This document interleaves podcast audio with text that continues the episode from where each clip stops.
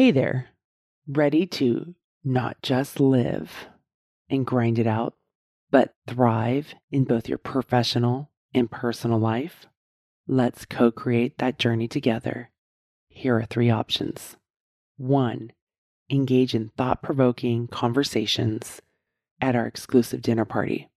Two, join Dare to Lead, my upcoming group coaching program kicking off this fall. Three, or opt for personalized private coaching for a deep transformational journey. Don't just work, thrive. With meaningful work and personal fulfillment woven together, we'll create a life that feels as good on the inside as it looks on the outside. Ready to take the leap? Check the show notes for more. Can't wait to work with you. on a lake. She is dreaming, she is drifting, never been so wide awake. Captured in the moment by the beauty all around her, there's nowhere else that she would rather be. Hello and welcome. This is Koren Motekaitis, and you're listening to How She Really Does It. The place where inspiration and possibility meet. Depending on where you live in the world, because we have listeners from all over the world, and if you're in the northern hemisphere, it's summer, and if you're in the southern hemisphere, you're in winter. Those of you who are in winter, imagine you're in summer and what your dreams are for yourself and for your family. And for those of us that are in the middle of summer, think about what your dreams are for your summer. What is it that you want from it? What is it you want for yourself? What does it want for your family? And what maybe you seeing in your social media scrolling as well. One of the things that over the last 30 years is I've had the privilege of being a trusted confidant, oftentimes rather accidentally, because when you're somebody's coach, and this is when I was a youth coach and only coaching swimming, you start to get to know families really well. And the personas that they put out in the world start to get rattled a bit when you do hard things like be on a swim team. You start to get to know families really, really well. And trust gets built over time, and people are more willing to be vulnerable and share what's really going on versus the image that we're putting out there to be accepted and to fit in and to feel safe. And then, you know, the last, I don't know, 15 years or so that I've been a coach, a leadership coach, a life coach, an executive coach, and I'm a confidant to my clients in terms of what's really going on in their lives. And there's again this external facing of what they're doing in the world. And then there's also the internal of what's going on at home inside of their safe places. And then even deeper is how do they talk to themselves? What do they believe about themselves? How crushing it is of what they're going through. So for 30 years, I've had this privilege of seeing people in experiences versus the perceptions of what we want to be. And it's so different because I know growing up, you know, I grew up in a biracial home and we were really low on the social economics, you know, status. AKA for me, our family was poor, right? We had limited finances. And I thought we were the only ones. I thought, oh, it's just us. We're just, and that's why, hence my loser from Loser Street, right? We, we were different. And I had a mom who was an immigrant. And even though I couldn't identify with it, what was going on, I could sense that something wasn't okay. And what I now know is that whether you have education, finances, a better neighborhood, it doesn't make family life easier. Now, it can make it easier in the sense that we're not surviving, right? We know that the food is coming, we know that our electric bill can be paid, all of that stuff, right? Our basic needs are met. But one of the things was is that yes, it was hard for my mom and in some ways there were things that were really really challenging. And I thought it would be so much easier for me to be a parent. And it's still hard. And maybe sometimes in different ways, but it's still hard. And so what I want to talk about is that parenting is the hardest thing that most of us do day in and day out. And I think it's often portrayed to us of like, oh, it's beautiful, it's amazing. And it is. And it sucks and it's horrible and it's horrendous. And oftentimes it is one of the most grueling things most of us do. And with all the parents that I work with, this is true. Again, whether it's my clients who are leaders, professionals, and entrepreneurs, and they're doing work they love and are really good at. And then there's this parenting arena. Parenting is hard. And I think from the more that we can understand that and accept that, then we can figure out how do we move through it. Because when we don't think it's supposed to be hard, and it is hard, we tend to beat ourselves up. So one of the things I know, and I know this like from the Aqua Monster parents, we were at a swim meet last weekend, and the exasperation from the parents on the deck about the triumphs and the tribulations of getting to the meet and how difficult it was, and the tones that our kids use with us, right? And we think we're the only one that's going through this. And parenting is hard. I often say that to parents, and I they're exasperated and they're trying to figure it out. And they're like, why isn't it easier? Or, What's wrong with me? And I can see these questions popping up on their face. And I look at them and I say, parenting is the hardest thing that I do day in and day out. And they're a little surprised, right? Because they watch me do a whole lot of stuff. But parenting is the hardest thing. Give me, you know, a thousand kids at a swim meet, volunteers, issues of the pool, and I can move through that, right? I'm really good at moving through things. Have me parent kids, it is really hard, right? There's still sleepless nights. There's things that I'm trying to figure out, like how to move through it. It's hard. You know, the vulnerability of being a parent, especially as they get older and you are fired as being their manager and maybe are their consultant, right? And you don't want to be their fixer. it's hard. And I think that's the thing that if we can grasp that and understand and give ourselves the acceptance that parenting is hard, instead of thinking what goes on in our day to day lives should match somebody else's social media pictures, right? We often forget there's a highlight reel and then there's the real life shit show. And we're so hard on ourselves, like day in, day out. I meet up with parents who are constantly hard on themselves about not doing enough, not being there enough, missing out on a sports event, not seeing their kids race. One of the things I used to tell parents all the time was it's okay if your child, you don't see your child race. It is okay. There's a lot of races in their career or in their summer. The measurement of being a good parent doesn't mean that we have to make every race, watch every game, be at every event right? We hold ourselves to that high standard and it may just be impossible, especially when we look at the whole, all the constraints in our lives. Maybe you're also taking care of aging parent. Maybe you're the breadwinner in the family and you need to financially do that to support your family.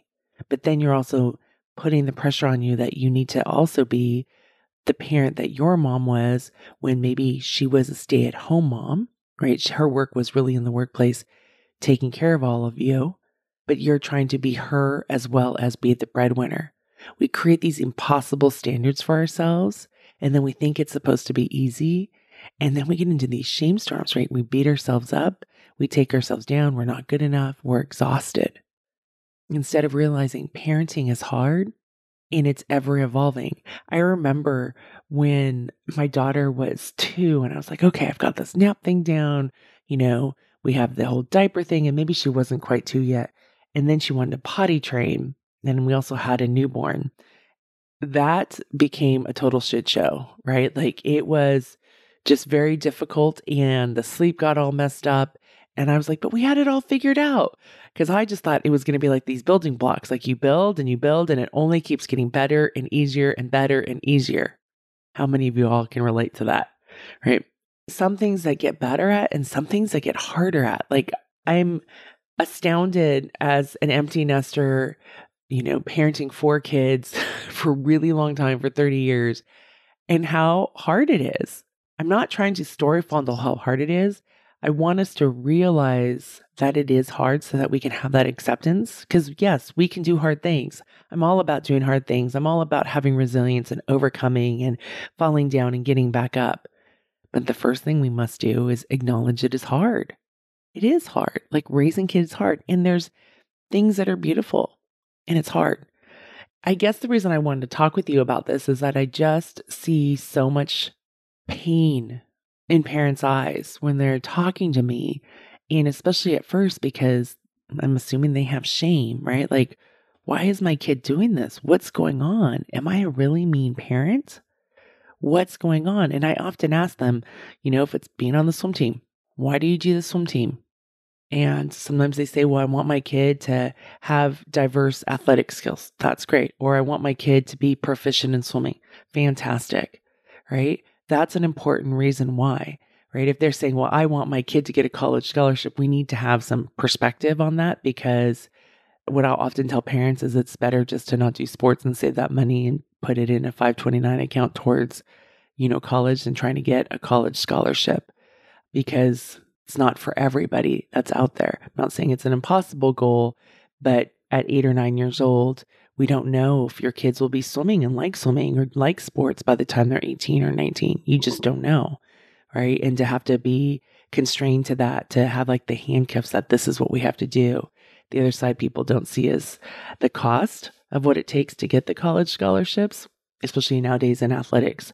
So I often come across parents who are in a lot of pain and whether they recognize it or not, they're probably in the shame of like, oh, maybe I'm a bad mom. We're doing this. We're making them do this. And your kids are more than happy to tell you that you're a bad parent for making them do this.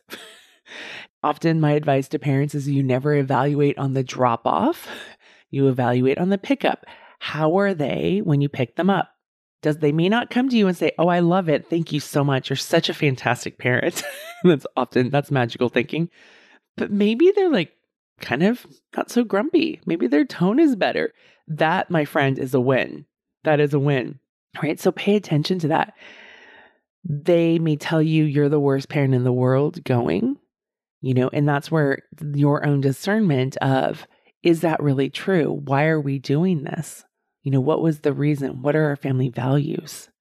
Because when they tell us that we're the worst parent, it's easy, especially if we're in shame, to go down in the shame spiral, think it is, and then give in and allow them to get us to do what they want, which may be out of alignment with you, your values, and your family values. So, knowing it's so important to know that parenting is one of the hardest things that we do. It's evolving. Our kids evolve, we evolve. And then, depending on the community, there's going to be outside peer pressures, right? We think, you know, we just need our kids not to succumb to peer pressure, whether they're a teenager or an elementary school or tweener or in college, right? As parents, there's a lot of peer pressure because there's all this comparison. Your kids will say, well, so and so's parents let them do this, right? And we had that often, especially being a blended family. And what we came down to was different families have different rules. And I have found myself in probably the last year forgetting that own rule of ours, thinking like, oh, maybe we should be doing it this way instead of like, wait a second, what are our family rules? What are our values? And understanding that different families have different rules. And that's an example of taking courage, like being courageous and living courageously along with your values and your priorities. But again, it first goes back to accepting that parenting is really hard. I feel so fortunate because I have clients of all different ages. And so I have clients that are much older than I who have kids who are in their 40s. And I've coached them and watched them being an adult parent of an adult, right, who wants independence. And I also have clients who have young kids. And then I have Aqua Monster families going through this whole parenting journey. I'm not a parenting expert. Like that is not at all. You know, I'm not a parenting expert. I make a lot of mistakes. I've done a lot of wrong. I fail often. I fall down often. I continue to learn and I'm in it, right? Like I'm committed to it and it's the hardest thing that I do. So I discussed that with you because when I was first pregnant, even though I'd been raising my bonus kids for a number of years by then, and probably like six years or so, and I was first pregnant, I was so naive because I thought, oh, I'm going to be able to work while my baby sleeps.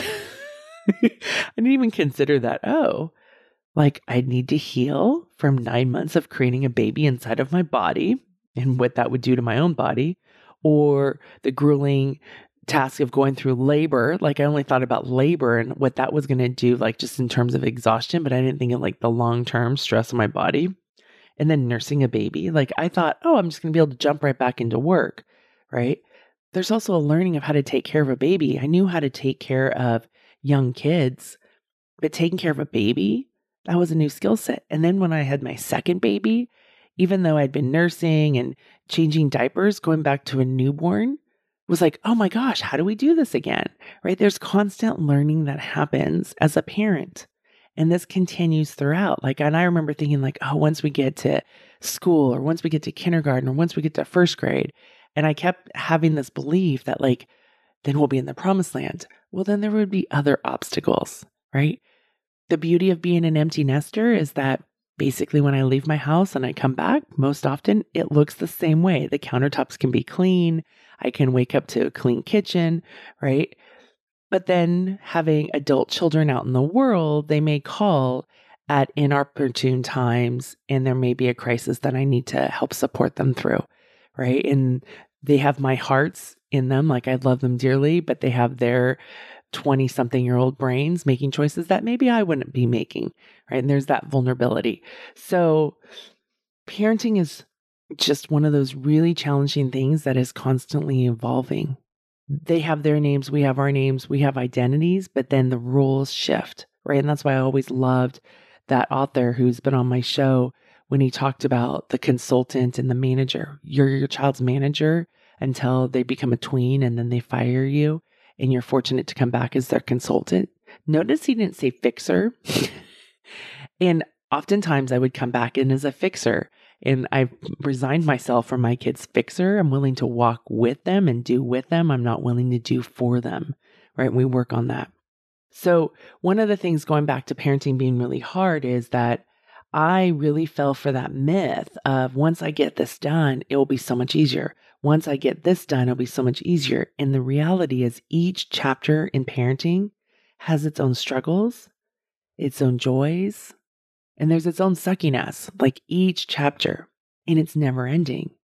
And the big reason I started this show back in 2006 is I had a blended family of four, right? I had four kids, a demanding job, along with a husband who had a demanding job. We both did a fair amount of traveling. He did much more, right? And I was trying to be Carol Brady from the Brady Bunch and have a clean home, a blended family, and a happy family. I didn't consider that she had Alice, her housekeeper, who lived in with them and cooked and went to the grocery store. She had a husband who was often at home, even though he worked, and was a partner in so many aspects. Like you didn't see disagreements about them, about what what was okay and not okay. And there weren't any ex-spouses. And then Carol also didn't work outside the home, right? She worked in the family home. But I was trying to be her but that wasn't what my constraints were. And so we have these like stealth expectations, these magical thinking of what we're supposed to be doing, but they're not true. And we may not even be aware of them. And that's why they're stealth. We have these expectations and they're in our brain and unconscious. And then we're beating ourselves up that we're not matching them. So as we can create an awareness of what are we thinking it's supposed to look like? And then what does it really look like? And what are our constraints?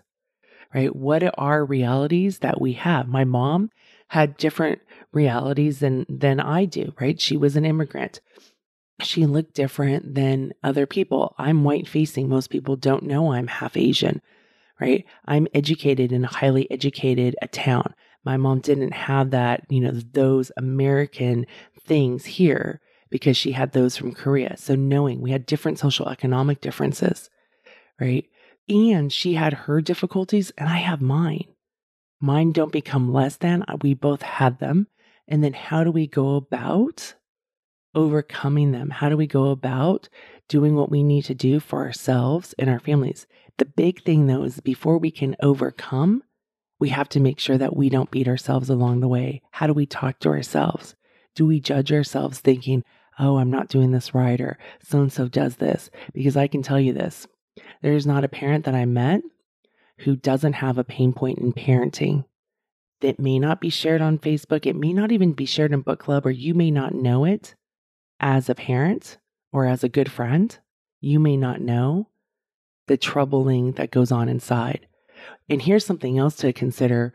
I was reading recently in a book about how women of upper middle class experience quite a bit more loneliness than women from other social economics.